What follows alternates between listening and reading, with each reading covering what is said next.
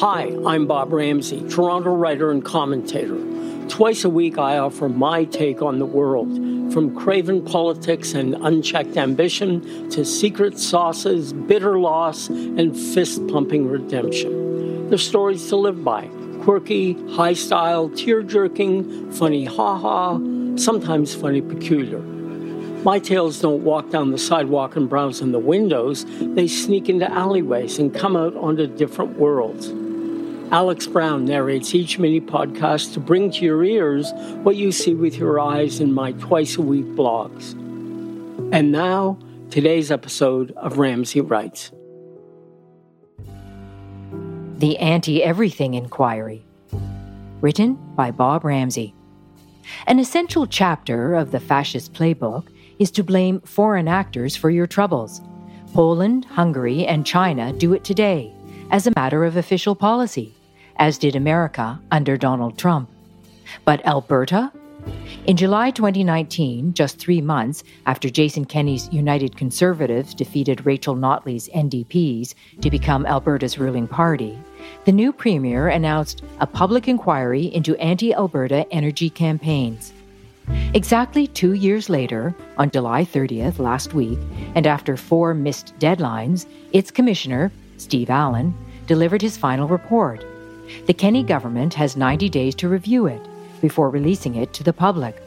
Both the inquiry and its fellow traveler, the Canadian Energy Centre, otherwise called the Energy War Room, which spends $30 million to fight misinformation related to oil and gas, were big policy platforms of Kenney's new party, which won 63 out of 87 seats. These initiatives have not gone well. The Globe and Mail got its hands on a preliminary draft of the public inquiry report and concluded unless he is holding back some truly explosive information for the final version, this inquiry will have amounted to a pathetic $3.5 million waste of money.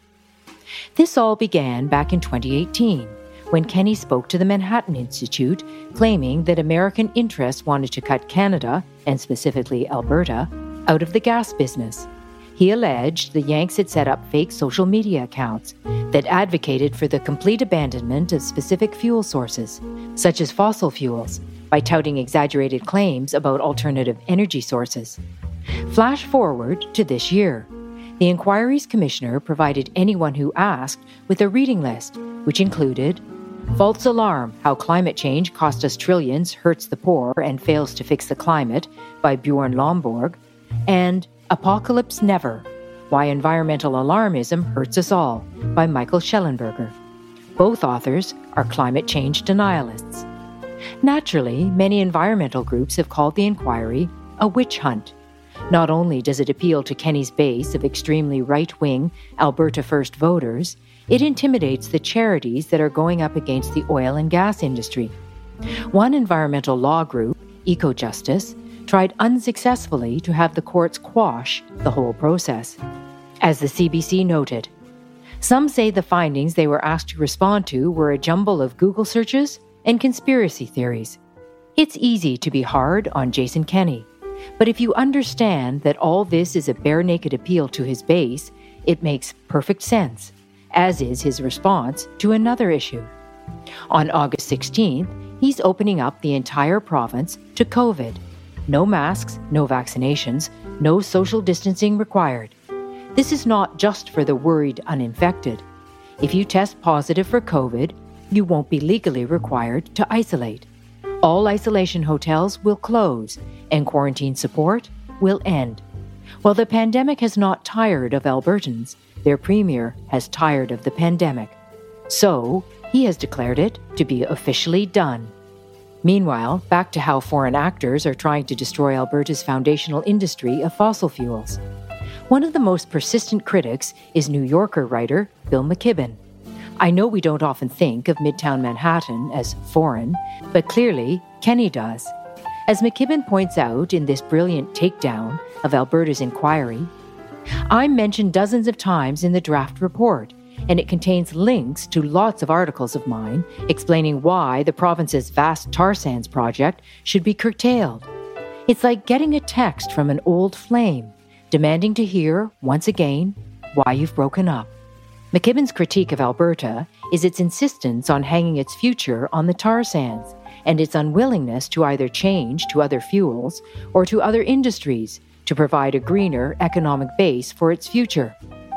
Lay aside for the moment the devastation caused by mining the sludgy tar sands for oil. There's no way that a country with less than 1% of the world's population can lay claim to more than a quarter of the atmosphere. Perhaps Jason Kenney has missed all those global investors dumping their fossil fuel investments.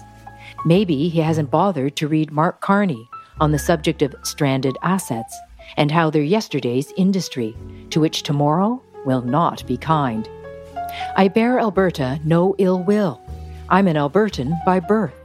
I remember my father, who was a florist in Edmonton, would bitterly complain about how the crow rate cost him more to ship flowers to his store.